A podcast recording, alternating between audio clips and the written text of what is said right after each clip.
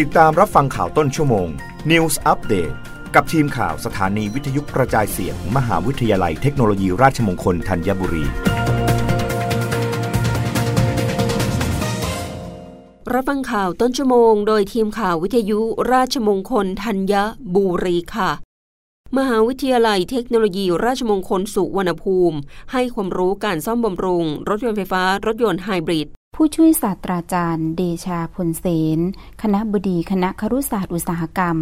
มหาวิทยาลัยเทคโนโลยีราชมงคลสนภูมิ เป็นประธานเปิดการอบรม และกล่าวต้อนรับผู้บริหาร กลุ่มไทยพัฒและทีมงานที่เข้ารับการฝึกอบรมเชิงปฏิบัติการ ในการซ่อมบำรุงรถยนต์ไฟฟ้า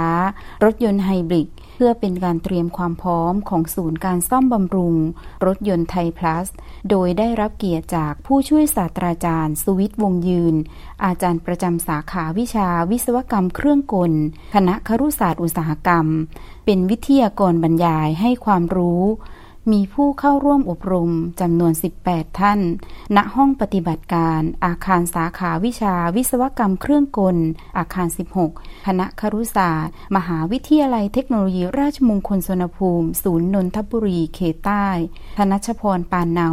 มหาวิทยาลัยเทคโนโลยีราชมงคลสนภูมิรายงาน สปสช แนะหญิงที่ไม่พร้อมตั้งครรภ์ตรวจสอบสิทธิ์ฝังยาคุมกำเนิดผ่านแอปพลิเคชันเป๋าตังก่อนใช้บริการที่สถานพยาบาลใกล้บ้านไม่เสียค่าใช้จ่าย ทันตแพทย์อัตพร ลิ้มปัญญาเลิศ รองเลขาธิการ สปสช เปิดเผยว่า สปสช ตั้งเป้าหมายฝังยาคุมกำเนิด โดยไม่เสียค่าใช้จ่ายให้กับกลุ่มผู้หญิงที่ยังไม่มีความพร้อมตั้งครรภ์อายุต่ำกว่า 20 ปี ในปีนี้จำนวน 9,280 คน และกลุ่มอายุ 20 ปีขึ้นไปที่ยุติการตั้งครรภ์1,159 คน นอกจากนี้ยังได้ประสานธนาคารกรุงไทย พัฒนาแอปพลิเคชันเป๋าตังให้ประชาชนสามารถตรวจสอบสิทธิ์ก่่อนนัดหมายเข้ารับบริการยังสถานพยาบาลใกล้บ้าน ผู้ที่สนใจสามารถใช้สิทธิ์ได้ทันทีตลอดปีงบประมาณ 2565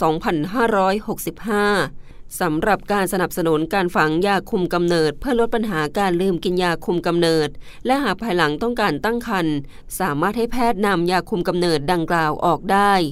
รับฟังข่าวครั้งต่อไปได้ในเวลา 21นาฬิกากับทีมข่าววิทยุราชมงคลธัญบุรีค่ะ รับฟังข่าวต้นชั่วโมง News Update ครั้งต่อไป กับทีมข่าวสถานีวิทยุกระจายเสียง มหาวิทยาลัยเทคโนโลยีราชมงคลธัญบุรี